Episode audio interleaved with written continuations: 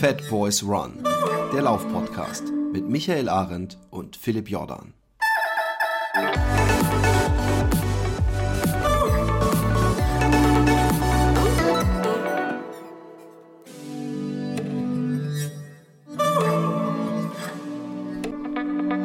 Einen oh,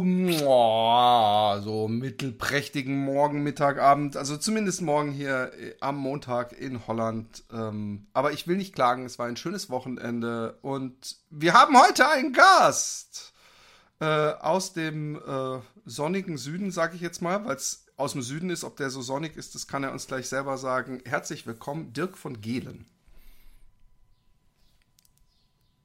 Ach, herrlich. Ähm, Dirk, äh, du bist hier, weil du ein äh, Buch geschrieben äh, hast, das heißt Der Minutenmarathon. Und von 0 auf 42,195 oder 42 Doppelpunkt 195 äh, Minuten in acht Wochen. Also man kann danach Marathon in 42 Minuten laufen, wenn man acht Wochen Trainingsplan folgt. Muss ich das so verstehen? also wenn ich, im, wenn ich in deinem Podcast bin, äh, äh, habe ich die Sorge, dass man das so missverstehen kann, dass ich das, äh, einen Trainingsplan geschrieben habe für Menschen, die in 42 Minuten Marathon laufen. Nein, nein, natürlich nicht. Keine Sorge. Es ist ein, ein Einsteigerbuch. Ähm, es geht darum, dass Menschen 42 Minuten am Stück laufen können zum Einstieg. Äh, ich weiß nicht, ob das im Fat Boys Run Podcast überhaupt jemand, ich glaube, das machen alle zum Warmlaufen, oder? 42 Minuten. Aber es gibt Menschen, da draußen, für die das die erste Hürde ist. Und die habe ich dann halt auch einen Marathon genannt, nämlich den Minutenmarathon. Ich finde das, ähm, ähm, also ich weiß nicht, wir haben ja keine, kein Marketing-Team, was erhebt, äh, was unsere Hörer, aber ich, ich glaube, der, der äh, Titel, den ich ja immer mal wieder zeitenmäßig, also Fatboy, äh, vertrete, zieht zumindest immer mal wieder Leute rein, die nicht so solche Ultra und was weiß ich was Nerds sind, äh, zumindest thematisch, wie wir es im Podcast behandeln. Deswegen bin ich ja froh, wenn wir mal wieder ein Thema haben, weil ich habe in äh, meines Erachtens der auch chronologisch letzten Folge mit dem Anthony auch wieder drüber gesprochen, wie zum Beispiel, wie, wie schwer diese 10 Kilometer Schau Schallmauer ist oder wie groß die ist. Und ähm, also nicht, dass man jetzt unbedingt 10 Kilometer schafft in 42,195 äh, Minuten, aber ähm, ich finde, die, diese, dieser Kampf überhaupt ins Laufen rein, und darüber geht, glaube ich, dein Buch, ist, kann genauso ein oder ist ein ähnlich äh, großer und für die Leute vielleicht noch bedeutenderer als der, äh, ähm, als der Marathon selbst. Ähm, erzähl mal erstmal was zu dir. Wir fangen mal ganz von vorne an. Äh, du bist selber Läufer, nehme ich an. Ich bin selber Läufer. Ich habe äh, tatsächlich aber früher Laufen gehasst. Und ich bin ins äh, zwei Faktoren haben mich zum Laufen gebracht. Äh, ähm, äh, ein bisschen vor Corona habe ich schon, nee, schon deutlich vor Corona habe ich angefangen, es äh, in erster Linie für meinen Kopf zu tun. Also ich finde die äh, fast meditative, muss man gar nicht so esoterisch machen, aber die sozusagen Kontemplation. Du bist einfach eine gewisse Zeit draußen, beschäftigst dich nicht mit Endgeräten, Familie, Kinder, anderen Sachen, sondern du die Welt draußen und du bewegst dich. Ähm, das hat mir sehr, sehr schon vor Corona und in Corona total geholfen. Ähm, und äh, habe dann festgestellt, weil ich bin im Hauptberuf bei der Süddeutschen beschäftigt, Süddeutsche Zeitung in München, ähm, und habe daraus dann quasi eine, eine Laufkolumne erfunden, ähm, die sich durch den Zufall ergab, dass ich nach einer Morgenrunde, ich wohne in München, laufe sehr gerne im Nymphenburger Schlosspark, ähm, zurückkam und auf meiner Uhr standen 42 195, 19 stand da. Das war Krass. aber die Minutenangabe. Und ich habe zufällig drauf geguckt und dachte, hey, das wäre mal geil geil, wenn das bei Kilometer stehen würde. Ähm, und da bin ich so einen Schritt weitergegangen und es war wirklich wahnsinnig schön und ich mache so Kreativitätsbücher auch und kümmere mich um wie entstehen Ideen?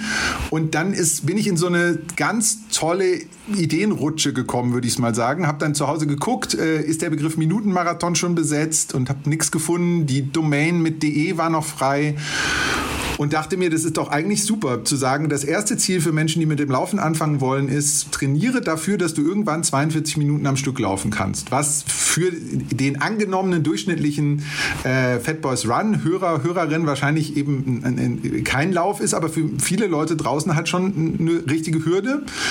Und der Effekt, eine schöne Belohnung dann zu bekommen und zu sagen, geil, ich habe einen, den kleinsten Marathon der Welt gelaufen, ähm, äh, den habe ich dann weitergemacht und habe dann Kolleginnen und Kollegen überzeugt. Dann haben wir damit eine Laufkolumne gestartet.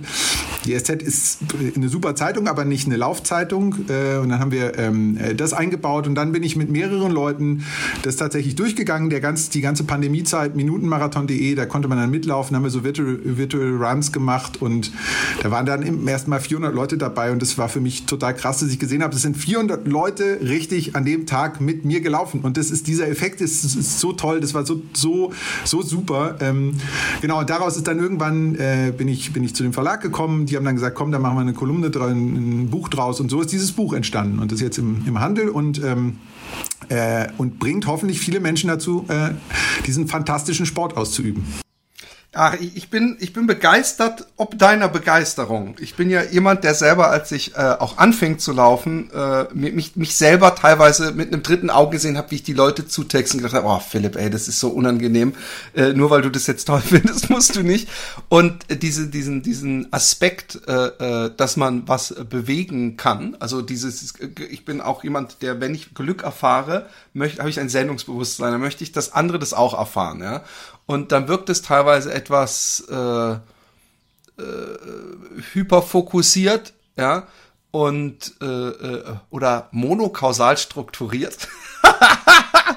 Aber ähm, es ist, kommt wirklich von Herzen und ist eine Begeisterung. Und dieses, diesen, dieses Ding, dass du 400 Leute dazu gebracht hast, mit dir was zu laufen, ich, weiß genau, was du sagst. Und auch wenn du sagst, oh, das ist äh, esoterisch, also da, ich bin ja auch kein esoterischer Mensch, aber ich habe auch mal äh, einen, ähm, in meinem nächsten Buch als Kapitel auch zu finden, dass das Laufen Meditation ist. Für die aktiv Laufen geschrieben, dass ich nämlich versucht hatte zu meditieren, mir ein Buch gekauft hatte übers Meditieren und irgendwann gemerkt habe, so wie das da beschrieben wird, äh, funktioniert es nicht. Aber ich meditiere ja eigentlich jeden Tag oder fast jeden Tag.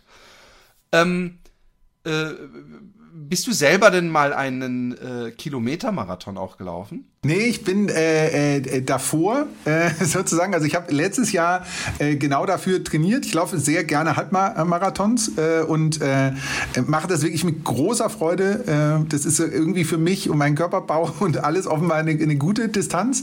Äh, und bin aber kurz vor dem äh, Marathontraining fürs äh, für den München-Marathon ähm, hatte ich mich verletzt und konnte dann nicht. Und dann habe ich äh, interessante These gehört von Ronald Reng. Äh, ich weiß nicht, ob du den kennst. Der hat äh, mal so, warum wir wir laufen, heißt es, glaube ich, auch ein Buch über das Laufen geschrieben. Das ist ein Sportjournalist, vor allem ein super Fußballjournalist. Der hat die These aufgestellt, ähm, äh, dass man äh, eigentlich nie einen Marathon laufen soll, sondern immer nur dafür trainieren, weil das sei das Gesündeste, was man ja. tun kann. Und das äh, fand ich eine wahnsinnig interessante These. Äh, da stehe ich jetzt und ich überlege gerade, also das Buch hat wohl ganz gut funktioniert, sagen die Verlagskollegen, und wir überlegen jetzt einen zweiten Teil zu machen und dann wäre das Training vom Minutenmarathon zum Marathon und dann wäre der große Abschluss Schluss, ich will noch nichts spoilern, aber ob ich dann den Marathon tatsächlich selber laufe. Äh, da könntest du mir auch noch einen Tipp geben, welcher das dann sein soll. Also sollte ich dann in München tatsächlich in meine Heimatstadt laufen oder ganz was anderes oder soll ich ihn selbst organisiert machen? So, davon könnte jetzt dieses zweite Buch handeln, aber selber bin ich noch keinen Marathon wirklich gelaufen. Also wenn du, mir schon, wenn du mich schon fragst, also ähm, ich würde äh, äh die die der erste die erste Reaktion ist natürlich, hey, äh, ähm, äh, äh, München laufen ist deine Stadt oder es gibt irgendeine Stadt, wo du immer schon mal hin wolltest. Was weiß ich, Köln. ich glaube, oder irgendwo, wir, wir, verstehen uns vielleicht Griechenland, irgendwo Athen-Marathon oder was weiß ich. Obwohl, da hast du wahrscheinlich schon wieder Hitzeprobleme. Ähm, aber wo du selber schon sagst, selbst organisiert, und dann denke ich an die 400 Leute, dann sehe ich da einen Dirk vor mir, der in äh, schon, ähm, na wie heißt da, Forrest Gump-esker Manier ein, ein großes Heer an Sportenthusiasten anführt, die durch dich und äh, Corona zum Laufen gefunden haben. Hast du denn selber erst wirklich durch, durch kurz vor Corona äh, zum Laufen gefunden? Habe ich das richtig verstanden? Äh, meine Laufgeschichte ist, um sie ganz kurz zu machen, ich äh, war ganz früh Fußballer und dachte, ich wäre auch ein super Fußballer, so wie alle denken, sie seien eigentlich Bundesligaspieler. Bin aber dann, als wir einen Trainer gekriegt haben, noch in der, in der Jugend, der sehr auf Laufen gesetzt hat, habe ich aufgehört mit dem Fußball, ähm, weil das, ich fand das irgendwie blöd. Im Nachhinein habe ich jetzt verstanden, warum ich Laufen blöd fand, weil ich bin halt immer, äh, ich habe dauernd Tempoläufe gemacht, würde man, glaube ich, heute sagen. Also ich dachte immer, es ist ein Wettrennen. Also diesen Effekt von, man läuft halt, äh, äh um zu vergessen, dass man läuft, den habe ich überhaupt nicht gecheckt damals. Und das hat mir damals aber auch niemand beigebracht, weil gerannt wurde halt so schnell, wie es ging. Äh, das habe ich dann halt irgendwie zwei, drei Wochen gemacht und danach konnte ich nicht mehr. Ähm, und habe Laufen dann immer gehasst und bin, weil ich eine Fahrrad, längere Fahrradtour machen wollte, in Alpencross, äh, musste ich mich sozusagen mit 40 irgendwie wieder ein bisschen fitter machen und bin so ins Laufen reingekommen und habe aber immer gedacht, das ist meine total private Sache. Das Maximum ist, dass ich, und das ist jetzt keine Schleimerei, ich habe immer euren Podcast gehört. Ähm, zum Start habe ich auch den, den Michael interviewt, das kann man auf der Webseite sehen, sozusagen ganz am Anfang, so, der hat so, so ein paar Trainingstipps uns da auch Im gegeben. Im Buch ist er ja auch. Ist, genau, ist auch im Buch drin. Ähm, also ihr wart immer für mich eine Referenz, aber ich dachte immer, das ist was total Privates, also so wie in der Badehose irgendwie zu Hause sitzen, aber ich würde nie auf eine Bühne gehen und darüber reden, dass ich, dass ich selber laufe.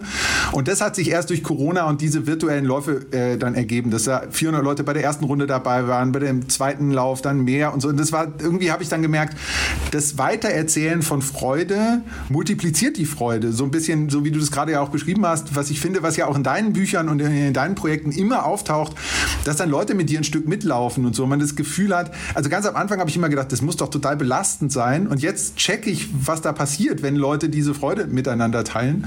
Und so bin ich sehr langsam ins Laufen erst reingekommen. Und das versuche mir jetzt sozusagen diesen Punkt zu erhalten, dass es, oder weiß noch nicht, wie es jetzt weitergeht, ob ich jetzt sozusagen in diese Ultra- und Leistungsding gehe oder ob ich es tatsächlich hinkriege, es in diesem, es ist so wie ein sehr langer Spaziergang zu behalten. Ähm, das muss ich mal gucken. Das ist, ist sozusagen der, der, der Sprung für dieses zweite Buch. Das erste ist tatsächlich ein ganz klassisches Einsteiger-, Wiedereinsteiger-Konzept und dafür halt eine, eine vielleicht lustige kleine Idee gefunden zu haben. Ich finde es ich find's, äh, äh, übrigens sehr interessant, weil, weil du sagtest, äh, die, diese Abneigung gegenüber dem Laufen. Ich glaube, wenn man nicht das Glück hatte, wie ich als Kind äh, äh, mal so ein Jahr oder zwei mit dem Vater immer laufen gewesen zu sein, ähm, ist es wirklich ein großes Problem in der Kommunikation für unseren Sport, dass äh, ich hatte auch mal ein T-Shirt, My Sport is Your Sports Punishment. Weil in Amerika, wenn man zu spät kommt, lauft drei Runden oder so. Sprich, es wird einem von Anfang an schon diese negative Konnotation mit reingeschoben. Und ähm, ich hatte so oft Diskussionen mit einer Frau, auch die so, ah, das ist so anstrengend und nervig laufen, ich hasse laufen. Alle sagen, also sehr viele Menschen sagen, ich hasse laufen. Und man muss ihnen einfach deutlich machen, dass dieses unangenehme Gefühl, was selbst ich habe, wenn ich jetzt schnell irgendwie zum Bushaltestelle rennen muss, das ist nicht laufen. Äh, aber das ist ein total guter Punkt, weil die allermeisten Menschen, mit denen ich jetzt auch rede, denken immer genau an dieses unangenehme Gefühl und dass der Zauber entsteht bei dem, was du gerade sozusagen auch Meditation genannt hast. Das würden wir ja als Läufer nie so nennen, aber in Wahrheit geht es, wenn du Atemtechniken, Yoga machst, geht es um nichts anderes als um das Gefühl, das du hast, wenn du läufst und du vergisst darum, dass du jetzt gerade läufst. Du vergisst Raum, Zeit und läufst einfach immer weiter, weil es sich gerade geil anfühlt. Das war auch dann ganz interessant, weil es ja dann diese riesigen Diskussionen mit Runners High und so. Ich glaube einfach, wenn du wenn es läufst, merkst du es halt dann irgendwann. Und das finde ich total faszinierend und ähm, äh, das sozusagen mehr Leuten zugänglich zu machen, ähm, das macht mir wahnsinnig Spaß, weil, die, weil die, das, das, das Feedback dann so toll ist. Ich weiß nicht, wie es dann ist. Ich habe immer das Gefühl, dass der nächste Schritt ist, dass Leute dann irgendwas beweisen wollen und sagen wollen, ja, jetzt laufe ich die, den Halbmarathon unter 1,45 unter 1,30, unter was auch immer. Ähm, das weiß ich gar nicht, ob das nicht wiederum dann den Spaß eigentlich kaputt macht. Also ich finde so Projekte wie du sie machst dann immer viel geiler, weil sie, weil sie nicht so kompetitiv sind, sondern weil sie aus sich heraus entstehen. Also weil ich das Gefühl habe, du, du läufst irgendwo hin, wo du bist und nicht, ich vergleiche mich mit irgendjemand anders. Ich meine, ist auch tausendmal hier schon gesagt worden, dieses, klar, wenn du irgendwann in eine Leistungsspitze reinläufst, dann musst du dich mit anderen vergleichen. Aber ich würde mal sagen, ach, und ja, die Gefahr besteht bei mir halt gar nicht.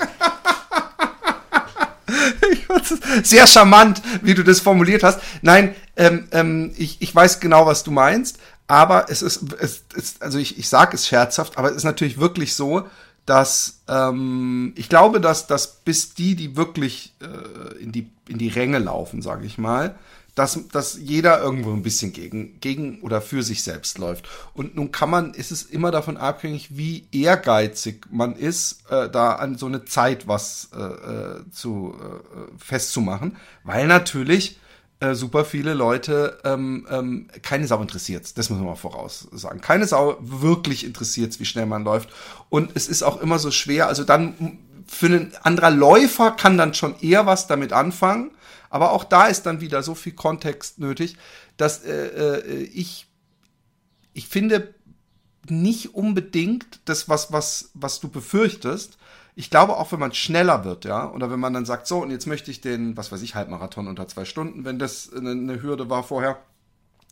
Ich glaube nicht, dass es dadurch äh, äh, stressiger wird, weil ich glaube, dass sowas von alleine kommt, weil man irgendwann nach dem ersten Halbmarathon oder Marathon merkt, äh, mit Training und Abnehmen oder was weiß ich, dass man auch schneller wird. Man macht auch mal irgendwelche Intervalleinheiten und merkt, hey, das ist auch ganz spaßig. Und dann kommt natürlich ganz von alleine, dass man denkt, hey, oh, jetzt, äh, äh, dann, wenn man sowieso ein paar Minuten von irgendeiner Hürde weg ist, einer zeitlichen, dann passt es natürlich.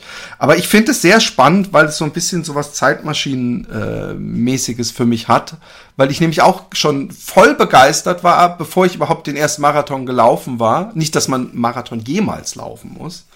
Ähm, ich bin mir sicher, du sagtest gerade äh, äh, das Meditative oder man ist ganz woanders lass mich, wie, ein großer Teil dieses Buches ist wahrscheinlich während des Laufens in deinem Kopf entstanden, oder nicht, dass du dachtest, das ist eine geile Idee. Und ähm, wie lange hast du an dem Buch gearbeitet? Ja, fast zwei Jahre. Also es war sozusagen, währenddessen habe ich immer diese Kolumne quasi geschrieben. Sonntags erscheint immer der Newsletter für, für die SZ, der Minutenmarathon-Newsletter. Und ähm, viel, viel, davon ist entstanden eben, ich, hab, ich mag es sehr, dabei was zu hören. Sehr, sehr gerne euren Podcast. Ähm, sehr gerne höre ich aber zum Beispiel, ich bin Fußballfan, äh, Live-Berichte von, von Fußballspielen. Das ist äh, wahnsinnig gaga, weil das natürlich eigentlich überhaupt nichts bringt, dass immer jemand dir sagt, so jetzt spielt spielt der zu dem und der zu dem und so, aber mein Körper denkt irgendwie, ich sei sportlich mit aktiv. Äh, und das ist ein total ah. komischer Trick, der dann passiert. Ich kann, vielleicht kann ich auch deswegen sehr gut diese 90 Minuten mit Pause durchlaufen, weil das für mich so einen Rahmen hat. So. Ähm, äh, das macht total Spaß, mich damit sozusagen abzulenken. Das, äh, ich wollte aber noch eine, eine, kurze Fußnote zu dem Thema ähm, äh, Ziele setzen. Darum geht es ja eigentlich äh, äh, loswerden. Ich habe bei mir selber gemerkt, dass ich ein Typ bin, bin, der, das gibt auch einen, einen, kurzen Abschnitt in dem Buch, der Trainingspläne lieber rückwärts liest. Also ähm, ich, mich stresst es total, äh, wenn ich weiß, ich muss in der nächsten Woche diese drei, vier oder sei es nur zwei Einheiten machen. Weil dann ist es so eine Aufgabe, die ich abarbeiten muss. Wenn ich aber am Ende der Woche gucke, welche Einheiten habe ich, habe ich eigentlich in den letzten sieben Tagen oder fünf Tagen ähm, erreicht, dann fühle ich mich total geil und habe mir deswegen angewöhnt, also es ist, ein, das ist ein ganz einfacher Trick, aber es, am Ende mache ich das Gleiche, aber es ist nicht so, der Trainingsplan sagt, Dirk, du musst jetzt morgen zwei Intervalleinheiten, übermorgen einen Long Run und dann machst du noch einen Tempolauf, sondern ich gucke es rückwärts und ich rede mir ein, dass es mir mehr Spaß macht ähm, und äh, dass es für mich irgendwie passender ist. Also das, weißt du, ist so eine Typsache. Aber, aber antizipierst du dann, was im Trainingsplan stehen könnte? Also denkst du dann, oh, ich mache mal einfach mal drei Sprints und ich mache mal noch drei Kilometer mehr beim langen Lauf drauf und denkst du, hey, ich hatte recht und ich habe ja sogar eine. Hast du öfter übertrainiert oder auch mal untertrainiert? Ähm, naja, es kommt dann drauf an, wer das sagt. Da gibt's ja dann so bei den Laufuhren so ganz schöne äh, äh, Fehlinterpretationen, was wann unproduktiv ist.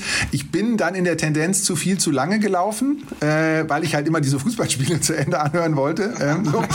ähm, äh, also ein bisschen habe ich natürlich sozusagen das Muster eines Trainingsplans. Michael hat mir das im ersten Interview sozusagen auch erklärt, so was muss etwa wie viel sein, Grundlagenausdauer, äh, wie viel machst du dann Tempo und was machst du Intervalle. Äh, und ein bisschen habe ich immer versucht, das im Kopf zu behalten. Und wenn es dann gut lief, habe ich mir gedacht, ach komm, dann machst du jetzt noch immer ein Intervall mehr. Und äh, am Ende habe ich dann geguckt, passt es etwa mit der Woche. Also mir hat zum Beispiel total geholfen, dass mir jemand mal gesagt hat, für so ein Marathontraining solltest du mindestens in der Woche halt einen Marathon zusammenbringen. Also als, als Trainingseinheit plus minus so. Ähm, und das habe ich so immer so grob im Kopf gehabt. Aber es hat mich viel weniger gestresst, als wenn mir jetzt, am Ende schreibt man sich einen Trainingsplan ja immer selbst selber. Ja? Also ich nehme mir also von jemandem einen Trainingsplan, übertrage den auf mich, trage mir den in meinen Kalender ein. Und wenn ich jetzt wüsste, ich muss morgen laufen, dann stresst mich das total. Wenn ich aber morgen früh aufstehe und dann sage, ah, super Tag, heute läuft's gut, jetzt mache ich länger, dann macht es mich total zufrieden und es passiert etwas. Ich habe ein Philipp Flieger Interview mal gelesen, der gesagt hat, nach dem Laufen fühlst du dich immer besser als davor. Und, oh, hallo, oh, hallo. und das stimmt, aber es stimmt nur dann, wenn ich, also zumindest bei mir, wenn ich mir einen Trainingsplan gebe und ich schaffe es nicht, dann fühle ich mich trotzdem dann okay, weil ich war laufen, das ist gut, aber dann fühle ich mich irgendwie schlecht, weil ich habe den Trainingsplan nicht geschafft. Und dann geht dieses schöne Gefühl, was, was Philipp sagt, so ähm, fühlt sich danach besser als davor, das geht dann verloren. Und deswegen habe ich mir diesen selber Trick eingeredet, Trainingsplan rückwärts lesen, ähm, was am Ende, glaube ich, nur geht, wenn du nicht wirklich sagst, ähm, ich will jetzt wirklich auf diese Zeit hin trainieren, ich will jetzt wirklich das machen, sondern es hält dich sozusagen grundsätzlich fit und du wirst leicht immer fitter von Woche zu Woche. Also hoffe ich jedenfalls. Ja, sehr interessant. Also ich habe äh, ja auf Micha Trainingspläne mit Micha Trainingsplänen trainiert. Ähm, bei mir ist es so, dass ich denke, dass teilweise so ein ähm, Stasi äh, äh, Flavor kommt, weil ich weiß, jede scheiß Data, Data jedes äh, ähm, äh, da, Datum, sagt man das? Nein. Echt? Unglaublich. Jedes Datum äh, äh, also wenn ich dann irgendwie mal kurz die, die Uhr auf Pause mache und an Baum pinkel, denke ich, ey, ich glaube, der kann das irgendwie in seinen, in seinen komischen Apps sehen. Ich fühle mich beobachtet. Und was du hattest, also der Micha ist ja so, dass, äh, oder war so, er macht es ja nicht mehr äh, offiziell, ähm, dass er äh, einem es offen gelassen hat, die äh, Trainingseinheiten zu verschieben aber das hat dann noch, das hat fast was von Schulden machen äh, äh, im Gefühl. Also ich kann sehr gut nachvollziehen, was du meinst. Bei mir ist eher die Gefahr, weil ich finde das, das einen, einen guten Ansatz. Bei mir ist die Gefahr, wenn ich irgendwas am Horizont habe, was ich schaffen muss, ja, äh, gerade wenn es was mit besonders Langlaufen und nicht Schnelligkeit zu tun hat, ist bei mir die Gefahr, dass ich ähm, äh, übertrainiere. Also dass ich denke, oh hey, komm, also so, so, ich habe jetzt diese Wadenverletzung auch, weil ich dreimal in einer Woche dann unbedingt die 20, ja, yeah, ich kann wieder 20 laufen. Das ist ein bisschen eine Gefahr. Du bist wahrscheinlich ein vernünftigerer Mensch, deswegen ist dir das nicht passiert. Aber ähm, äh, äh, andererseits ist es auch nicht schlecht, manchmal dem Trainingsplan vorauszulaufen. Also zu viel trainieren, sofern man nicht übertrainiert, wirklich, finde ich, so kilometermäßig, denke ich immer, wenn so Leute äh, ein Jahr lang auf dem Marathon trainieren und das so, so eine Angst davor entwickeln, dass ich auch mal sage, hey, dann lauf doch einfach mal irgendwie einen Monat oder zwei vorher 42 Kilometer an einem Sonntag mit Freunden begleitend, weißt du, so um die Angst zu Total. Nehmen. Also äh, du, hast, du hast absolut recht und die Gefahr besteht natürlich, ich glaube, ich habe auch ein unfassbares Glück gehabt, dass ich äh, keine richtig schlimme äh, Muskel- oder Gelenkverletzung oder so hatte. Also äh, das, das geht ja auch immer so ein bisschen unter, wenn man dann so die so manche Laufbücher oder Laufzeitschriften liest. Ich finde bei euch überhaupt nicht, äh, dass ihr sozusagen, du gehst ja auch sehr offen damit um, was Sachen sozusagen, wenn mal nicht was funktioniert. Äh, das ist ja äh, ganz schlimme Plattitüde, aber der Körper ist halt auch keine Maschine. Und jetzt einfach immer nur auszureizen, was geht, ist natürlich auch total gefährlich. Das ist die umgekehrte Variante, wenn du keinen Plan hast, dass das Risiko zum über zu trainieren oder zu sagen, ich mache noch.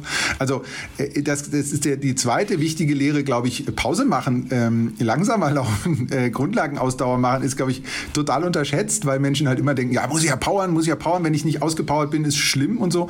Also diese, diese Rest-Days einzuhalten, richtig gut zu schlafen äh, und welche Bedeutung das hat, das finde ich geht gerade, haben wir jetzt sehr viele Laufgespräche gehört und gerade wenn Leute dann so eigentlich im Hauptberuf so Manager sind und dann sozusagen ihr, ihre Management-Attitüde auf den Laufsport übertragen, dann wird ja ganz oft gesagt, es gilt nur, wenn ich richtig ausgepowert bin und so. Und einfach ein, ein weiß nicht, wie man es gut nennt, Easy Run zu machen und wahnsinnig gut gelaunt und völlig zufrieden nach Hause zu kommen, gilt ja in so einer Perspektive dann nicht als trainiert. So, äh, der Körper findet aber ja nach dem, was ich jetzt vom Körper gelernt habe, genau das ziemlich gut, wenn du das relativ regelmäßig machst. Ähm, und der Kopf im Übrigen ja auch. Und das ist so ein bisschen das, was ich gemerkt habe, dass es ab dem Punkt, wo man das macht, relativ schnell wiederum der Spaß verloren gehen kann, weil Leute es dann zu so einer komischen, ich weiß gar nicht, gegen wen die dann am Ende kämpfen oder was die da eigentlich sozusagen erreichen wollen oder wem sie was beweisen wollen, in so eine Attitüde kommen von, ich muss mich komplett auspowern. Ähm, und ich fand da immer diese Maßgabe von, ich will mich nach dem Lauf besser fühlen als davor. Äh, wahnsinnig gut. Also selbst wenn ich hart trainiert habe, äh, muss das so sein. Und wenn ich mich nicht besser fühle, dann ist irgendwas falsch. Äh, äh, ich, ich unterschreibe fast alles. Ich glaube, wahrscheinlich würde äh, der ein oder andere hart trainierende und vorne mitlaufende sagen, so eine, so eine Intervalleinheit, wo man sich nicht nah an die Kotzgrenze läuft, ist keine Intervalleinheit. Aber da ist auch wieder die Definition ähm, äh, des Gutfühlens, weil ich habe mich auch schon verausgabt und mich danach aber blendend gefühlt. Aber ich weiß genau, was du meinst. Und ich glaube, äh, dieser Punkt des, des zu schnellen äh, Laufens, wenn man, sagen wir mal, eigentlich eine gemütliche Runde läuft. Also wenn man keinen Tempo-Dauerlauf im Trainingsplan stehen hat und seine 10 Kilometer läuft und die halt trotzdem extremst äh, äh, äh hochpulsig läuft. Ich glaube, dass so ein Quäntchen mitspielt, auch wenn das natürlich jeder bestreiten wird, dass wir gläsern sind, also dass, das, dass wir wissen, wenn wir nach Hause kommen, ist es auf Strava und vielleicht dieser arrogante Fatzke aus dem Laufladen, der mich gestern so geschnitten hat, der sieht es ja auch und der soll mal sehen, was für eine Rakete ich bin. Ich glaube, dass das durchaus ein, ein Punkt ist, glaubst du nicht? Äh, hundertprozentige Zustimmung. Ich glaube, dieser, äh, man kann es total gut äh, daran sehen, kannst du dich überholen lassen. Also gerade bei Leuten, die anfangen, sehe ich immer das Problem, dass sie es mega scheiße finden, wenn, wenn sie jemand überholt. So. Und es kann ja einfach sein, dass jemand gerade eine Tempoeinheit macht und einen schnellen Kilometer läuft und dich deswegen überholt, weil du gerade easy, also so. Genau, äh, genau. Trotzdem ist so ein, so ein kindlicher Reflex ganz oft zu sehen, dass sie dann denken, ja, da muss ich jetzt, da muss ich mithalten oder so. Und das. Ich hab, ich hab, weißt du was ich hab? Ich hab nicht den kindlichen Reflex mithalten. Wenn mich so, so, äh, äh, also gerade die die Typen Läufer, die so eine dicke graue äh, äh, äh, Trainingshose anhaben und so einen Kapuzenpulli, wenn die mich überholen, dann will ich immer rufen, Du Arschloch, ich laufe auch gerade 30 Kilometer und das ist Kilometer 25. Das sind hier verschiedene Sachen. Hallo Leute, seht ihr, der überholt mich nur, weil der drei Kilometer, nicht 30 läuft. Also das, ich kenne zu gut, was du meinst.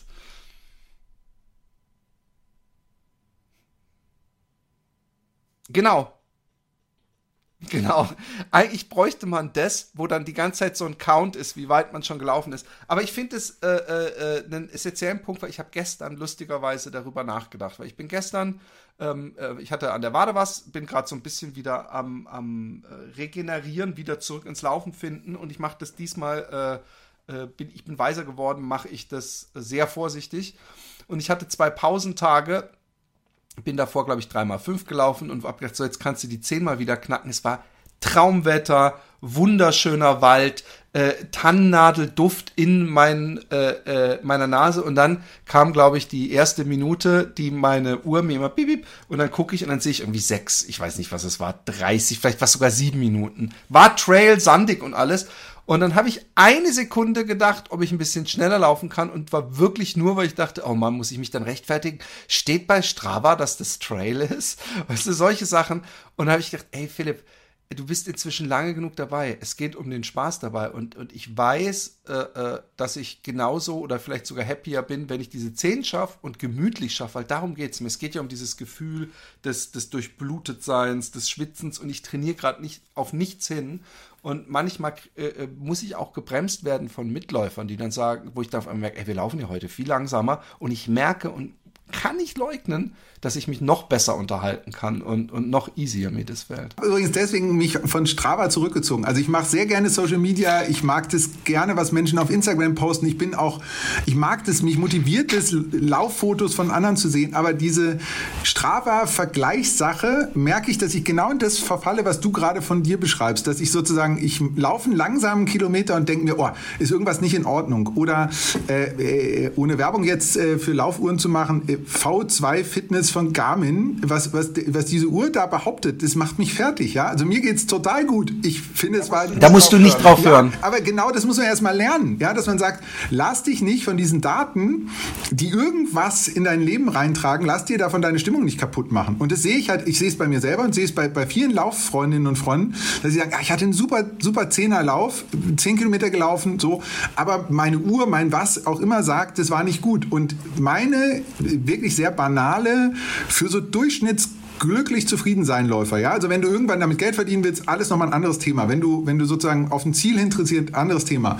Aber wenn du einfach nur glücklich, zufrieden und gesund sein willst, dann muss man, glaube ich, total aufpassen, dass diese Zahlen einen nicht steuern. Äh, und dafür ist diese, diese Kennzahl, guck, dass es dir danach besser geht als davor. Übrigens, äh, genau das wollte ich gerade noch bestätigen. Du kannst eine hammermäßige an der Kotzgrenze gelaufene Intervalleinheit gemacht haben. Wenn die in deinen Trainingsplan passt, fühlst du dich ja trotzdem nachher besser als vorher. So, deswegen ist diese Kategorie, glaube ich, schon, schon stimmig. Aber was, was halt Gift ist, ist dieses, habe ich auf Strava gesehen, der Philipp ist trotzdem zwei Sekunden schneller gewesen als ich. Das, da muss man, glaube ich, total aufpassen, dass man sich nicht in so einen Scheiß rein, reinziehen lässt. Und das sage ich halt gar nicht pädagogisch für andere, sondern ich sage es nur für mich selber. Ja, ich weiß, ich weiß, was du meinst. Und ich, ähm, äh, äh, gestern, gestern war's, kam ein Nachbar von mir, der, der jetzt irgendwie so will Ironman laufen äh, äh und, und natürlich auch schwimmen und Radfahren. und der hat, ähm, der meinte so, hey, du hast doch Erfahrung mit längeren äh, äh, äh, Distanzen, so, was kann es sein? Weil meine Uhr, Laufuhr hat mir gesagt, dass mein äh, ähm, Puls nach äh, irgendwie 18 Kilometern auf einmal in die Höhe geschossen ist und viel zu hoch war. Dann habe ich auch gefragt, wie hast du dich denn gefühlt? Und er so, ja, ging eigentlich. Und äh, da habe ich gemeint, im Notfall eigentlich hochpulsig, das heißt eigentlich, du musst, müsstest ein bisschen langsamer noch laufen oder so. Aber dann habe ich mich erinnert, dass teilweise ähm, meine so Fehlmessungen einem das dann auf Wochen versauen, dass die immer sagen, unproductive Training. Und dann läuft man 20 Kilometer locker flockig. Ich denke, Mann, war das ein tolles Training. Und dann kriegt man erstmal eine auf, auf, auf die Fresse von seiner Uhr, die sagt, das war sehr unproduktiv, was du gemacht hast. Setzen sechs. Aber das Geile ist, ich habe ganz am Anfang äh, Michael Arendt interviewt und der hat irgendwann in dem Interview gesagt, manchmal nimmt er seinen Läufern, auch denen, die halt bei ihm trainieren, ja, das sind ja nicht so Typen wie ich, die einfach nur zufrieden sein wollen, die Uhren weg, weil das, äh, weil die, die Zahlen äh, uns sozusagen davon ablenken, wo wir eigentlich äh, hinwollen. So. Und das finde ich eine ganz interessante Perspektive und wir sind ja jetzt noch gar nicht in dem Bereich, wo wir über Watt, äh, äh, Power und solche Sachen reden. Das wird ja immer noch mehr. Irgendwann werden wir Blutdruck messen können mit den Uhren. Ja? Ähm, das heißt, du wirst immer noch mehr Daten ansammeln, die dir sagen, wie du dich eigentlich fühlst. Und diese Daten muss man, glaube ich, in einen sinnvollen Zusammenhang stellen zu dem, wie man sich halt wirklich fühlt. Es gibt ja genau auch die umgekehrte Situation, dass die, die Daten behaupten, war heute super und ich hatte aber trotzdem ein schlechtes, schlechtes Laufgefühl einfach. Also der, der Lauf war halt trotzdem nicht gut für mich. Und sich das zu erhalten, ähm, finde ich bei allem, man, klar finde ich super, wenn Leute Leistung laufen und wenn Leute sagen, komm, wir machen noch eine längere Strecke und ich will noch irgendeinen Trail Ultra, so finde ich alles super. Ich finde deine Sachen immer noch viel viel sympathischer, weil ich immer denke, die sind die sind irgendwie inhärent mit dir verbunden, so und das sich selber zu konstruieren. Es muss ja nicht jeder ein Buch, kann auch nicht jeder ein Buch drüber schreiben, aber das ist doch total geil, was was du sozusagen für Projekte machst und sich das selbst zu übertragen und zu sagen, ich mache das halt nicht wie Philipp an, an, an der Elbe, sondern ich mache es halt bei mir zu Hause mit einem Kumpel in klein dazu zu motivieren und es trotzdem auch geil zu finden und es nicht der Zugspitz Ultra und es trotzdem aber ein gutes Projekt, das, äh, das ist so ein bisschen die Idee in dem Buch, diese Freude zu erhalten. Das heißt nicht, dass man nicht trotzdem Leistung laufen kann und sich verbessern soll und so, aber das Gefühl nicht zu verlieren, wo man selber eigentlich sich befindet, ähm, das ist, glaube ich, schon wichtig, weil die Daten von außen, die, die Geschichten, die man von außen kriegt, ja oft in diese Richtung gehen, so immer noch schneller, noch besser und ähm, also was ich sehr sympathisch finde, was so eine ähnliche Idee ist, ich weiß nicht, ob du das mehr dazu weißt, dieses Projekt, lauf 10 Kilometer in deinem Alter, also sozusagen die Minuten, wie du alt bist, wie schnell, also ich bin 47, ah. schaffst du 10 Kilometer in 47 Minuten. So, das finde ich, okay, ja. sowas finde ich, weil das wird ja auch nicht mit eingerechnet, weil Laufen, das ist der Zauber, aber auch sozusagen die Krux. Du kannst es ja auch noch sehr, in sehr hohem Alter sehr gut machen. Das sieht man ja auch bei den, bei den Marathons, dass auch sehr, sehr drahtige ältere Herren und Damen da noch mitlaufen. Trotzdem also, äh, weißt du, man wird ja trotzdem älter, ja. Das äh, muss man ja mit einberechnen. Deswegen finde ich es eigentlich eine ganz gute Challenge, zu sagen, schafft man das? Ähm, und solche Ideen, so, so ist halt auch diese Minutenmarathon-Idee. Ich finde es eine gute Idee und ich überlege, ob ich heute Abend am Abendbrotstisch sagen soll, ich verlange von jedem aus meiner Familie, dass er seine, sein Alter und wer das nicht schafft, wird enterbt. So. Viel Glück an meine 14-jährige Tochter. ich, ich, ähm, ich, äh, ja, du hast völlig recht. Ähm, ich finde auch, ähm, was ich charmant finde an dem Buch, ja, ist, dass du äh, auch ein Stück hast, ähm, wo äh, die Monate drin sind und ähm, ähm, so eine Art Kalender. Und dann gäbe es vielleicht Leute, die sagen, hey, aber das ist ja Verschwendung, ich kaufe mir kein Buch, um da so ein, was weiß ich, 20 Seiten oder so, äh, einen Kalender zu haben. Aber genau das finde ich nämlich gut. Und ich möchte auch sagen, warum. Weil es ist alles digital. Ich finde aber, wenn man sich dieses Buch kauft und man hat da drin Seiten, äh, wo man was einträgt, dann wird dieses Buch nämlich auch irgendwie zu so einem Teil meines Trainings. Es ist auch, äh, es fordert mich auf. Hätte gäbe es diese Liste nicht, wäre die die äh, äh, das Bett das bei das, das Bett äh, äh in das man sich legen könnte und es erstmal aufschiebt oder ich mache das irgendwann oder äh, krieg schon irgendwie hin, wäre einfach zu schön gemacht. Und so hat man diese Seiten, wo man einfach schön mit dem Stift und das hat ja auch was, klingt jetzt vielleicht doof, äh, wie so eine Entjungferung. Wenn man, ich glaube, wenn man beim ersten Monat den ersten Lauf einträgt, ist das so ein so eine Commitment, das man macht, dass man denkt, okay, ich möchte jetzt das hier in, in, drei Monaten oder wie viel waren es? In acht Wochen ähm, äh, alles voll steht und am Ende steht äh, 42,195 Minuten gelaufen. Das ist, äh, aber genau das ist die Idee. Äh, ich glaube, die Psychologie nennt es Selbstwirksamkeitserfahrung. Also das meinte ich gerade auch mit dem Trainingsplan rückwärts lesen. Die beste Motivation, die zumindest ich haben kann, äh, ist zu sehen, was habe ich denn schon geschafft. Und wenn ich das schon mal geschafft habe, dann schaffe ich es doch bestimmt noch mal und vielleicht werde ich auch besser. Und es geht genau darum, sich in dieses Scheißbuch reinzuschreiben und dann zu sehen, Mist, da habe ich jetzt am, am, im ersten Monat habe ich, äh, weiß ich nicht, 15 Trainingskilometer eingetragen. Jetzt steht da nichts mehr drin. Die Kraft, die da rauskommt, das finde ich ist eine gute Motivation. Und umgekehrt die, die Bestätigung zu sagen, schau mal, im ersten Monat bin ich so viel gelaufen und das addiert sich, das ist eine zweite Sache, die ich super interessant finde, auf Jahreskilometer. Also sich sozusagen als Laufeinsteigerin, Laufeinsteiger vorzunehmen, ich will im nächsten Jahr, weiß ich nicht, 600 Kilometer laufen, 800 Kilometer laufen, 1000 Kilometer laufen. So, ähm, sowas finde ich sind, sind Projekte, die, die dann irgendwie Spaß machen, weil die auf Kontinuität setzen und nicht dieses, ich bolze ohne Ende und dann schaffe ich irgendwie diesen Marathon, habe mir die Achillessehne schwer verletzt und kann dann nachher sagen, ich bin den Marathon unter X gelaufen. Am Ende kann das da draußen sowieso niemand vergleichen und du hast es gerade gesagt, die Kontextdaten stehen ja auch nicht dabei. Ähm, also das brauche ich nicht. Ja? Also ich finde Kipchoge trotzdem geil und das Projekt super und alles, aber ich, das hat mit meinem Leben halt nichts zu tun. Ähm, und äh, deswegen finde ich, schreib es dir auf und mach's drei Monate und dann siehst du, wie viel, wie viel besser du wirst, wenn du es wenn aufgeschrieben hast. Ähm, dein Buch äh, ist jetzt, unterscheidet sich für mich zumindest äh, äh, ein wenig von den klassischen, also es ist ja sowieso kein Marathon-Trainingsplan-Buch, ähm, äh, äh, dieser Bücher, dass du nämlich äh, äh, dem, dem Körper äh, viel Zeit gibst, aber mindestens genauso viel Raum für den Kopf oder den meisten Raum für den Kopf.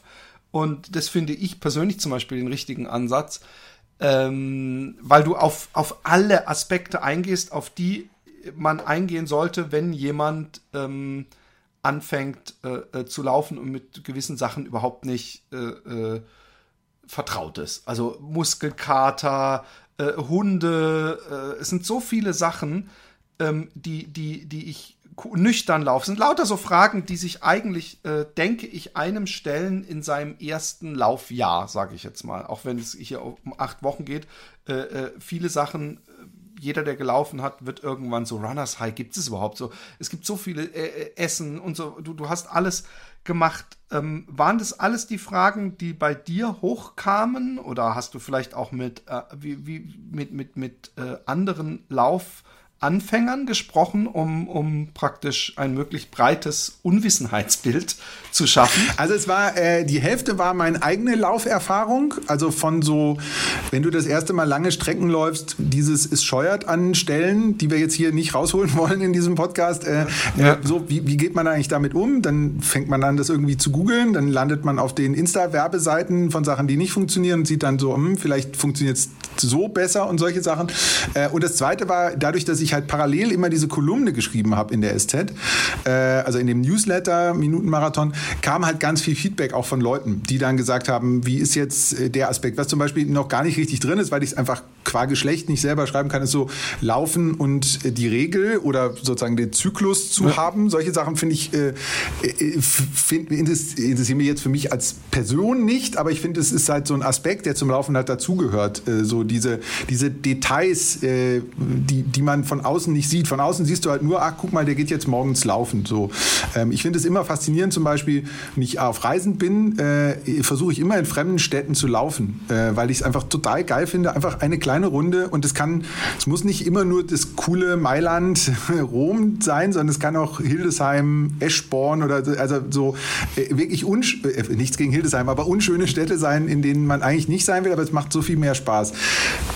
das alles ist sozusagen in, in Anführungszeichen selbst erlebt oder von Leuten mir zugetragen worden, die dann gesagt haben, ähm, Nüchternlauf, habe ich jetzt gelesen, ist mega gut. Dann habe ich die Marathon-Bundestrainerin interviewt und die sagt eben, sie, sie hasst es. Sie hasst es, dass Menschen denken, sie müssten nüchtern laufen. Sie hält es für totalen Quatsch und sagt, ist zumindest irgendeine, irgendein Schokobrötchen, irgendwas Kleines, damit du dich, dein, dein Fettstoffwechsel nicht komplett zerschießt.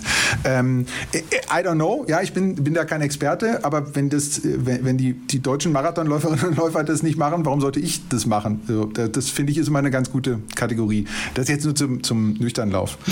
Also bei mir, denk, ich denke dann für mich immer, die deutschen Marathonläuferinnen und Läufer sehen ganz anders aus als du. Dir kann es nicht schaden, mal nüchtern eine Stunde laufen zu gehen. Aber das ist, das ist immer the eye of the beholder. Ähm, Gab es für dich in dem Buch ähm, in der Entstehung des Buches irgendwelche Kapitel, mit denen du dich schwerer getan hast? Also gab es irgendwelche Sachen, wo du dachtest, boah, hey, das ist was, das ist thematisch so schwer für mich zu knacken oder das ist so ein Punkt, den hasse ich, weil ich ihn auch nicht mag bei mir selber. Was weiß ich, Intervalle jetzt zum Beispiel. Ich hasse Intervalle. Ich weiß gar nicht, wie ich da was drüber schreiben soll oder so. Gab es da was? Zwei Sachen, und das ist so ein bisschen, habe ich ja gerade kurz erzählt, meine eigene Laufgeschichte. Ich fand Laufstil und Laufatmung immer total schwierig, weil ich immer gedacht habe, es gibt dafür irgendeine allgemeingültige Regel. Also ich habe ganz viele, zum Teil auch super Laufseminare gemacht von, von coolen Leuten, die so, wir treffen uns Freitagabend 19 Uhr in dem Park und so. Ähm, und dann mir den Vorderfußlauf beibringen wollten. Äh, so fand ich, fand ich interessant, ja. Hat auch an dem Abend super funktioniert. Ich habe mich dann sogar einmal bequatschen lassen, habe mir dann super dafür auch Schuhe gekauft. Und äh, als ich dann selber anfangen wollte, war das halt scheiße, weil es hat alles nicht funktioniert und es passte überhaupt nicht zu mir. Und es hat ein bisschen gedauert, bis ich das Selbstbewusstsein aufgebracht habe, zu sagen, äh, und habe es dann natürlich auch nachgelesen. Und wenn man sich mehr beschäftigt, ist es ja sozusagen eine durchaus nicht, nicht Exotenmeinung zu sagen, solange du schmerzfrei läufst und es für dich effizient ist, lauf halt, wie du läufst. Ähm, das war für mich so ein, so ein Durchbruch, weil ich hatte, ich habe da wirklich, also jetzt nicht, nicht ewig viele, aber sicher fünf, sechs von solchen Trainingseinheiten mit Leuten gemacht. Und dann dachte ich immer, ja, ja, das muss ich jetzt so machen und jetzt versuche ich das mal und so. Sorry, sorry. Sorry. Alles gut.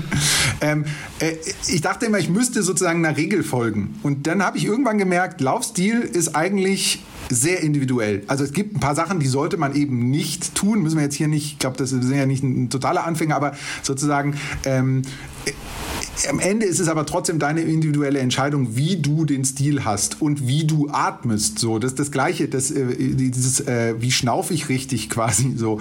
Ähm, ja. äh, auch da, da habe ich irgendwann Jan Fitschen interviewt, den, den, den großen äh, Europameister, der jetzt auch so Laufeinsteiger-Sachen macht, der, der, das klingt so blöd und ich traue mich fast gar nicht laufen statt schnaufen zu sagen. Ich, deswegen überspringe ich es auch, aber sozusagen der einfach sagt, wenn du reden kannst, voll gut. Schreibe ich in dem Buch, ich habe mal so, so, so einen Typen gesehen, der die ganze Zeit telefoniert hat im Schlosspark mit so einem Headset. Ähm, und dann dachte ich erst, boah, was für ein Idiot, kann der nicht mal fünf Minuten so? Und nachher habe ich aber gedacht, erstens, was geht mich das denn an? Soll er machen, wie er will? Und zweitens, ne, wenn er halt keine Freunde hat, mit denen er laufen kann, dann ist auch gut, wenn er wenigstens redet dabei, weil dann überpaced er halt nicht. Und die, das war, glaube ich, ganz gut, ist ein ganz gutes Bild, um meinen Prozess zu beschreiben, dass ich immer dachte, es gibt da draußen ein geheimes Regelset, dass der Michael und du, ihr habt das sozusagen irgendwo liegen und nach dem verhaltet ihr euch. Und manchmal lerne ich was von diesen geheimen Regeln, bis ich irgendwann gecheckt habe, das geheime Regelset bin eigentlich nur ich so und auch mein Körper. Ich habe mir irgendwann beim Kicken mit den Kindern einen Bänderriss zugezogen. Da habe ich dann gecheckt, wie sehr ich mich ins Laufen verliebt hatte, weil der Orthopäde sagte, als ich da saß, ja, ist nicht schlimm, ist halt ein Bänderriss, laufen Sie jetzt sechs Wochen nicht. Und da dachte ich, ey, spinnt der, der kann mir doch jetzt nicht sechs Wochen das wegnehmen. Und davor wäre ich nie auf die Idee gekommen, dass sechs Wochen nicht laufen äh, eine Beeinträchtigung sein kann. So, ähm, also äh, weiter Bogen. Es geht um dich und um deinen Körper und äh, das in Abgrenzung zu Leistung und Daten einerseits, aber an, auch in Abgrenzung zu, es gibt da irgendein allgemeines Regelset, das so wie die Bibel ist, daran musst du dich halten. Das habe ich immer gedacht, so dass es das gäbe. Und äh, mein jetziger Erkenntnisstand ist, ich weiß nicht, wie du das siehst, guck, dass es dir gut geht, dann kann das nicht so falsch sein, was du gerade tust. Und dazu braucht man aber ein gewisses Selbstbewusstsein. Also ich brauchte das jedenfalls, weil ich immer geguckt habe, ich wollte mir immer Ratschläge von anderen holen und sagen, naja, wenn die das so machen und so, also das darauf vertrauen, wie es mir geht, äh, das war, glaube ich, wahrscheinlich die, die wichtigste Erkenntnis, oder weil du ja gefragt hast, so der, der Durchbruch, Stil, Atmung und auf, auf mich selbst hören. Das ist sehr lustig, was du sagst, weil bei mir war das gar nicht so anders. Ich weiß, dass ich mir das Laufen so ein bisschen selber mit einem Nachbarn am Anfang und dann langsam so die Pausen weggelassen und dann irgendwann, wow, ich kann jetzt sechs bis acht Kilometer laufen dann und da bin ich auch völlig begeistert gewesen. Ich weiß, dass der örtliche ähm, äh, Laufladen, der hatte samstags immer so einen gratis äh, Lauftraining. Und da haben die dann so ein bisschen Stabi-Übungen und Sprints und, und so, so, so Gruppenübungen halt gemacht. Und ich ich hatte Angst, dahin zu gehen, weil ich gedacht habe, es könnte sein, dass ich laufe und die dann auf einmal sagen, boah, hey, du machst es völlig falsch, du musst anders laufen und dass ich dann auf einmal merke, oh Gott, ich kann das gar nicht und dass ich dachte und dass ich auch wirklich mit mir schon gehadert habe, was mache ich denn dann, wenn ich äh, laufe ich dann heimlich ohne so Leute weiter, weil so wie ich laufe, fühlt sich's gut an. Und jeder, der äh, bezüglich Laufstil äh, zu selbstkritisch ist, gerade am Einstieg, der soll sich doch mal bei einem Marathon so um die drei Stunden Marke im Ziel platzieren und auch zum Thema Lauf, äh, äh, äh, äh, Schnaufen, weil du sagtest, also da, da kommen teilweise äh, absolut, absolut asynchron vor sich hin fast humpelnde Leute mit Schaum vorm Mund rein. Und äh, da, da äh, wird recht deutlich, dass das ähnlich wie mit den Schuhen, da hat man ja am Anfang auch extrem so, oh Gott, ich bin ein Pronierer, jetzt darf ich aber nicht. Und dann schaut man neidisch auf den Typen, der sich diese gut aussehenden, die man doch eigentlich so schick fand, Treter kaufen darf und ich muss mit diesen äh, Gesundheitsschuhen hier äh, übertrieben Cayano oder so laufen. Das sind alles so Sachen, die, die, die, für mich ist das alles so viel relativer geworden mit der Zeit. Und ähm, ich verstehe aber auch, dass das wahrscheinlich jeder hat, weil man ja auch wirklich weiß und, und eingetrichtert bekommt, Marathon, das ist kein, da muss man vorsichtig sein, das kann potenziell lebensgefährlich sein, wenn man da nicht gut genug trainiert. Das ist eine, eine nahe Toderfahrung, was weiß ich. Und da möchte man natürlich, ist, ich, ich gehe auch nicht auf einen Gletscher und, und frage vorher nicht, äh, was für eine Jacke sollte ich da am besten anhaben. So ist gut, wenn ich eine extra warme habe. Und ich glaube, so, so better safe than sorry mäßig gehen wir alle vor. Ich glaube, dass das, dieses Lauf einfach mal so weit und guck mal, wie weit du kommst, ja eigentlich auch also so bin ich, bin ich sozusagen, jetzt bin ich natürlich kein Ultraläufer, ja, aber alles, was ich gemacht habe, habe ich halt einfach so mir erlaufen.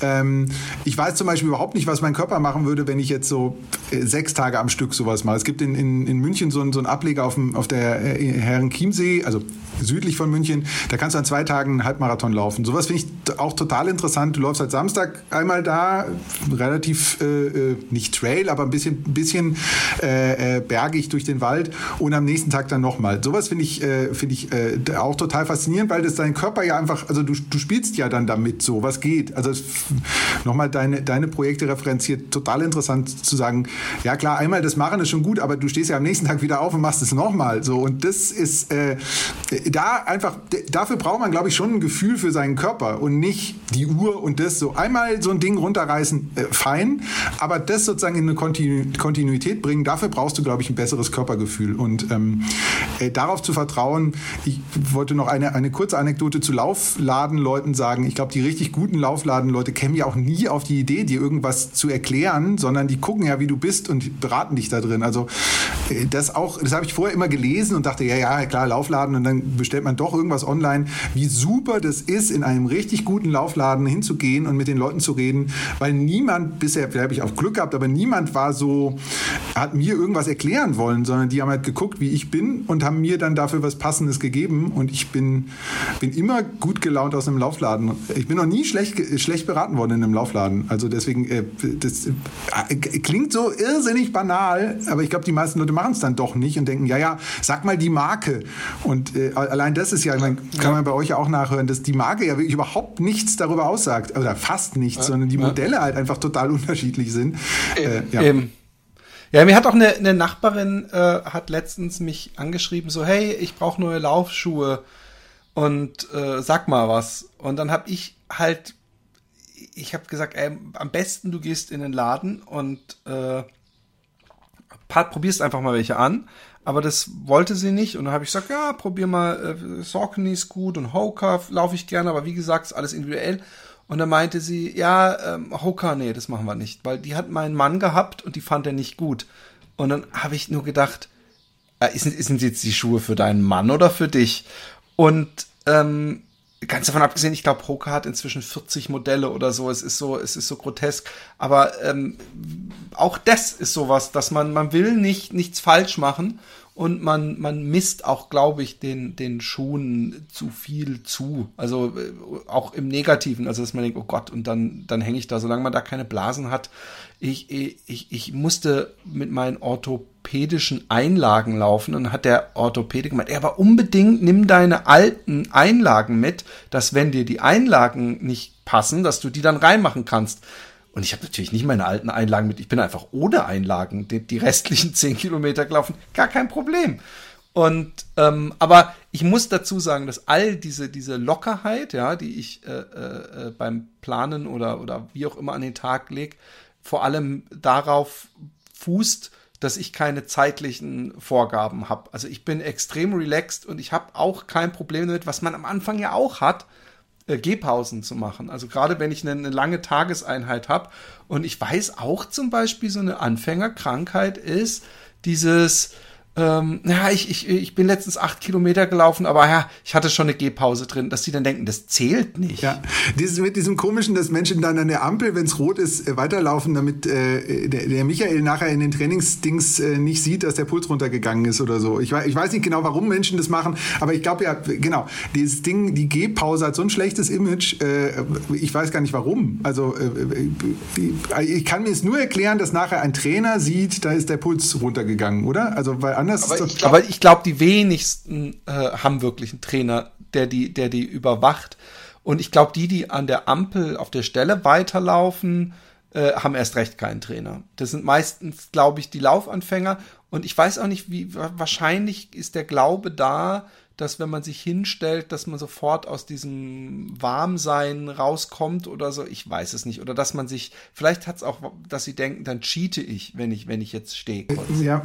Ich wollte noch einen schnellen Satz zum Thema Schuhe loswerden. Das einzige Mal, wo mich ein ähm, äh, Laufberatung äh, mich, mich veräppelt hat oder mich äh, äh das einzige Mal, wo mich eine Laufberatung äh, äh, verstört hat, war, als ich über die Farbe der Schuhe gesprochen habe und der Laufberater gesagt hat, die Farbe der Schuhe ist tatsächlich komplett irrelevant, weil es ein, äh, ein äh, Gegenstand ist, den du benutzt und den du irgendwann wieder weglegst.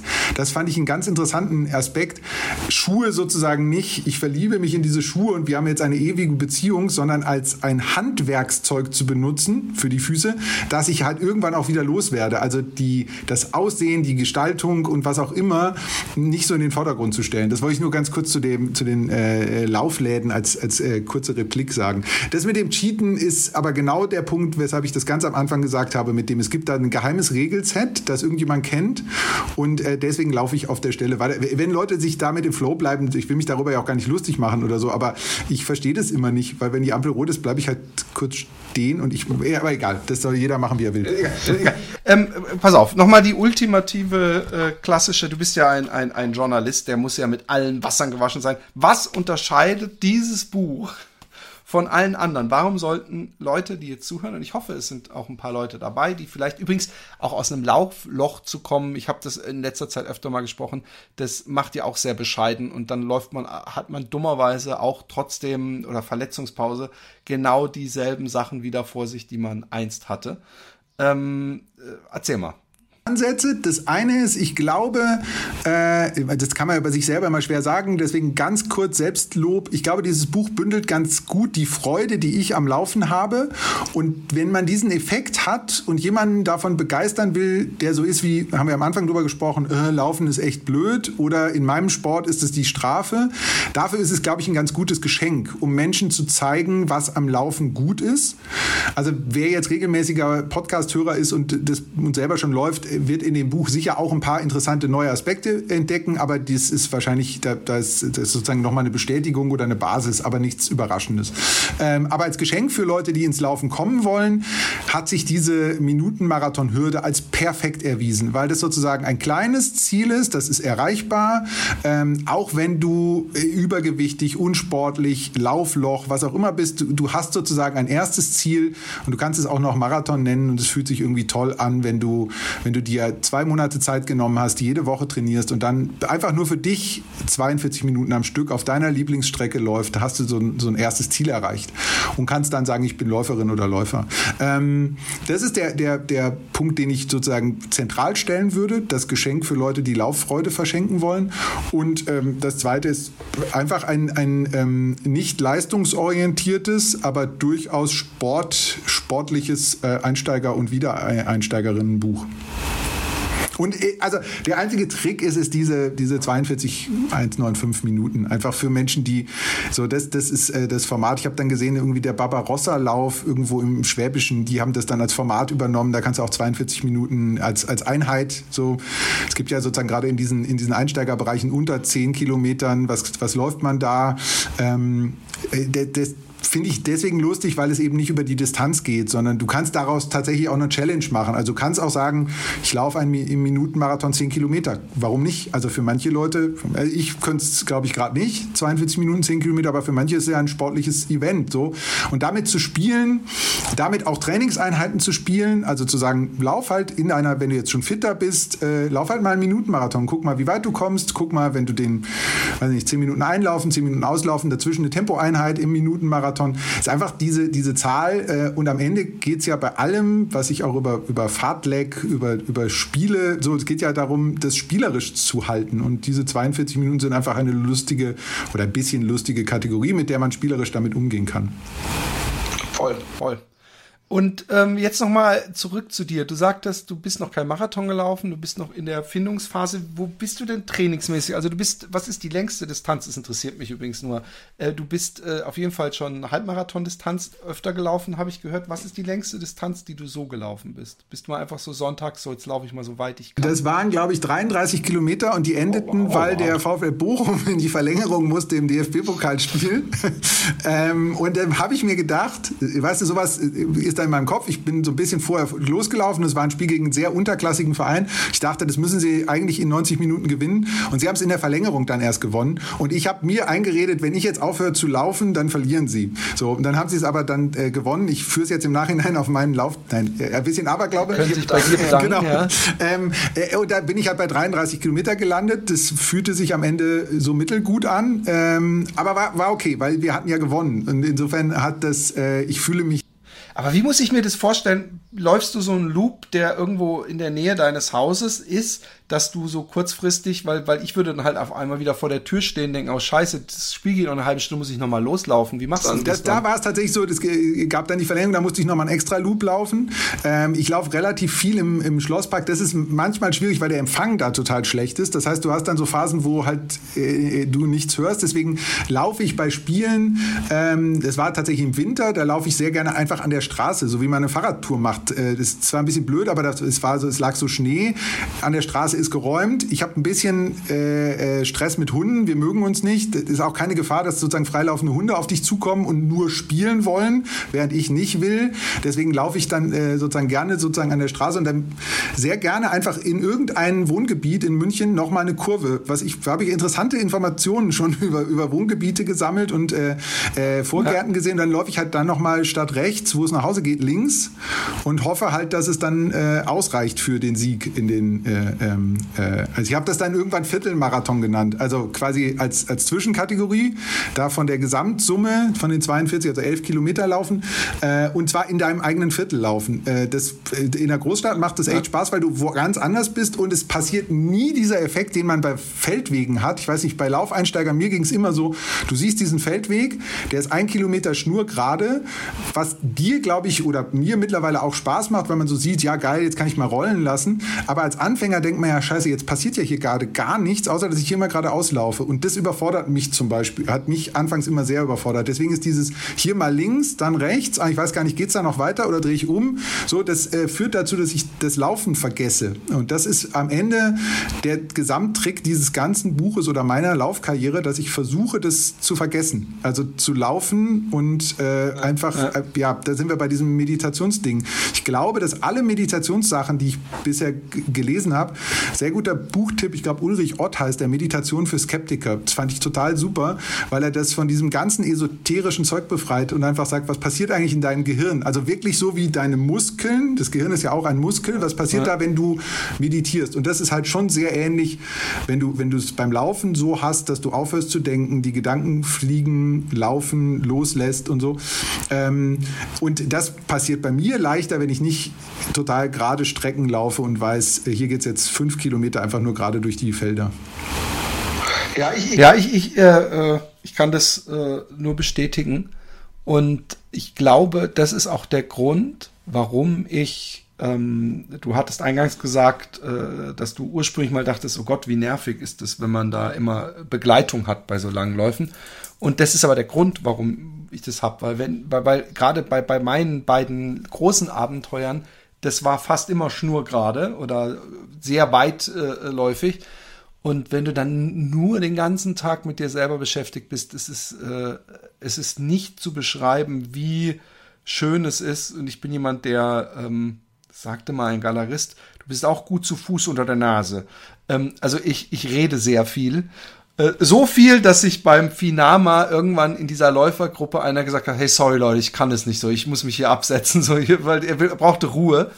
Und ich brauche, ich mag das sehr, mich abzulenken und äh, auch mit anderen Menschen. Und, und das ist übrigens auch in so Zeiten, wo, wo ähm, sich häufig im Internet gestritten wird und generell man äh, gesagt bekommt oder auch selber das so empfindet, dass die Gesellschaft sich spaltet, merkt man, hey, das sind teilweise so unterschiedliche Leute, Leute, mit denen ich im wahren Leben, äh, äh, wahren Leben ist ja auch das wahre Leben, aber mit denen man nicht so schnell, weil einfach sonst unterschiedliche Interessen sind, in Berührung kommen würde, mit denen man dann durch dick und dünn geht und beide kämpfen und, und die Leute helfen einem. Also ich äh, bin jedem dankbar, der mich äh, äh, begleitet hat. Und es war auch wirklich nie so, auch wenn ich manchmal dachte, huiuiui, der hat jetzt mal eine ganz andere Sicht aufs Impfen wie ich.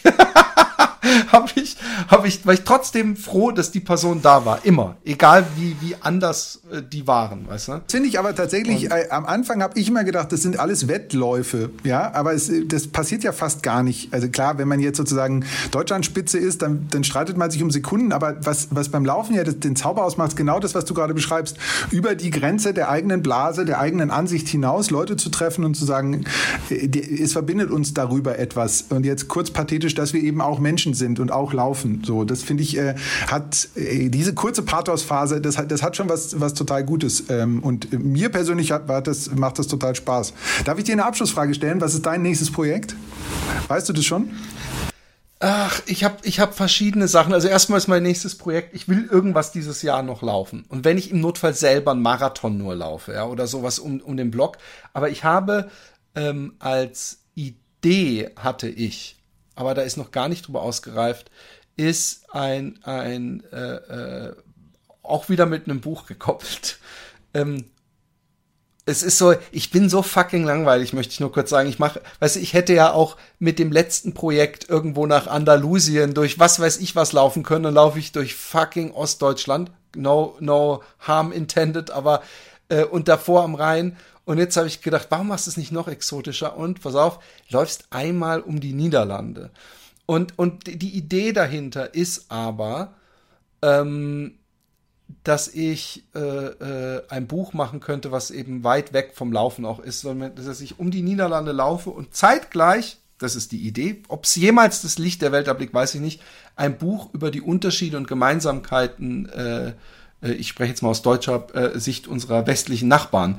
Ähm, und, und der Unterschied, der kulturelle, sind teilweise Riesenunterschiede, sind Sachen, wo wir sehr nah aneinander sind. Und mich hat sowas immer interessiert. Ich habe mal ein Buch gelesen, es gibt ein Buch, das heißt Frau Antje und Herr Mustermann, das ähm, auf diese äh, kulturellen Unterschiede eingeht. Ich würde es äh, anekdotischer halten, ja und äh, äh, Abenteuer aus dem Coffeeshop und solche Geschichten. Also, äh, aber äh, ich weiß noch nicht, weil es ist, glaube ich, auch extrem viele Kilometer. Also ich glaube, es ist noch mal mehr als mein letztes Abenteuer. Hätte den Vorteil, dass ich nah an zu Hause wäre und mich versorgen lassen könnte oder bejubeln lassen könnte.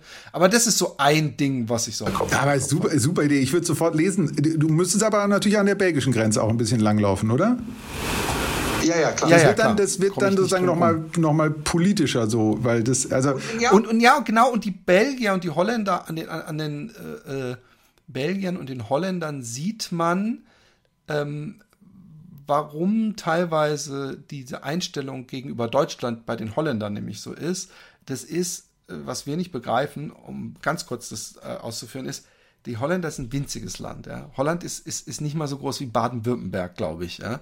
Und das vergessen wir Deutschen total. Sprich, wie in denen ihren Augen sind wir praktisch eine Großmacht aller USA und sie sind dieses kleine, bei Asterix und Obelix, dieses kleine Ding. Und ähm, deswegen ist auch dieser äh, gefühlte Anti-Deutsch-Kurs äh, äh, manchmal, gerade so im zwischenmenschlichen, kulturellen oder sowas, der hat ein bisschen was von den, ich bin der kleine David und Pisacke, den Goliath. Äh, und trotzdem entkomme ich emotional der Sache nicht, dass ich mich immer wieder nervt. Also es immer wieder, also gerade wenn ich irgendwo bin und ich mache einen Witz und der andere muss lachen, dann sagt, dann, dann fällt ihm auf, oh, du bist der Deutsch. Und dann sagt er meistens, hey, kennst du das Buch über den deutschen Humor? Und das ist zwei Seiten lang. Und dann denke ich immer, ha, ha, ha, ha. Und dann, dann diss ich die immer, was sehr kindisch ist, direkt mit praktisch ihren holländischen Dieter Hallervordens, aber die, die nicht die, die Kurve gekriegt haben, wie Dieter Hallervorden teilweise, der so etwas niveauvolleres Kabarett dann am Ende gemacht hat, sondern der immer noch auf eine Flasche Pommes äh, stehen geblieben ist und zeigt ihnen, dass jetzt der holländische Humor auch nicht das höchste, aber das ist total kindisch natürlich. Aber es gibt, äh, nee, es gibt da eine Menge.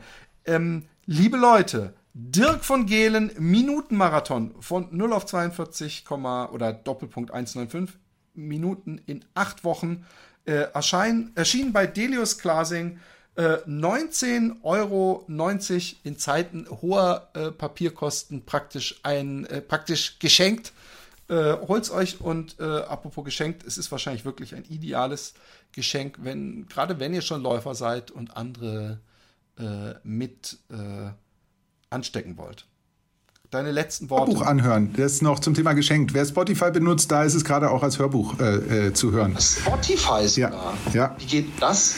Äh, äh, Wer kauft sich das dann jetzt noch? Entschuldigung. Ja, jetzt weiß ich nicht, eine, eine Hör du kannst da nichts eintragen zum Beispiel. Also es ist eine Hörbuchfassung, das hat der Verlag irgendwie gemacht. Äh, also ist, äh, kann, kann, wer den Podcast jetzt zu Ende gehört hat, kann ja da noch mal gucken, ob es da noch ist. Ich weiß nicht für wie lang, vielleicht war es eine Werbeaktion. Voll peinlich, dass ich es nicht weiß. Ich frage ja. mich gerade, ob mein Laufschuh gegen Sub auch bei Spotify ist. Als ich das letzte Mal geguckt habe, war es nicht da. Aber. Äh. Gut, Nee, ich glaube, ich habe da sogar, oh, oh, ganz kurz noch, ich habe da so ein Deal, dass wir ausbezahlt wollen. Ich verdiene nichts an, äh, äh, glaube ich, soweit ich mich erinnere, an, an, aber ich kann es nicht sagen, ich glaube, aber wir sind ausbezahlt worden für den äh, für die Audiorechte. Hörbuch. Ja. Ähm, super. Leute, kauft euch, verschenkt. Ähm, äh, vielen Dank, es war ein, es ging, verging wie im Fluge und wir haben schon über der Stunde sogar weit. Und ähm, äh, beim nächsten Buch, dem, dem zweiten Teil, äh, spreche ich dich wieder und wenn du mal in Holland bist, äh, bist Sehr, eingeladen. Sehr gerne. Ich, äh, ich würde ein Stück auf deiner äh, äh, mitlaufen. Ich komme gebürtig aus dem Ruhrgebiet. Also wenn du wirklich am, an der Grenze entlangläufst, komme ich, komm ich vorbei. Ich habe tatsächlich sogar mal versucht, Holländisch zu lernen.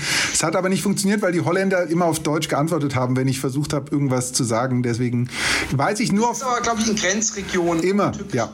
Äh, äh, das ist nicht mehr so wie früher, dass Holländer alle äh, Deutsch sprechen. Ah, okay. Das ist ein, ein Gerücht, was sich leider hält, weil dadurch auch mitten in Holland, also auch hier, Leute einfach in den Laden gehen und Deutsch loslegen. Ja, ja. Ich weiß aber, dass Deutsch schon lange, lange, lange, lange kein Pflichtfach mehr ist und auch von einem sehr geringen Teil äh, junger Holländer heutzutage gewählt wird. Äh, äh also bis auf ja, das ist ja super toll oder so kriegen die nicht mehr viel. Oder den anderen Satz, den sie, es gibt noch zwei Sätze. Einer ist immer geradeaus, wenn man das als Satz bezeichnet. Ja. Es wird immer als Antwort benutzt, wenn jemand nach dem Weg fragt. Äh, und das andere ist, äh, wir haben von nichts gewusst. Satz, den man sich als Deutsch gerne mal anhören muss. Ja. Aber äh, äh, ja, gut. Ich kann, ich kann einen holländischen Satz, der heißt, ich hau van jou. Heißt es, ich liebe dich, oder? Wer hat dir denn das erzählt? ja, nee, keine Details. Herzensbrecher. Ja. Wenn das der einzige Satz ist. Äh, vielen Dank. In dem Sinne, vielen Dank. Alles Gute. Tschüss. Ciao.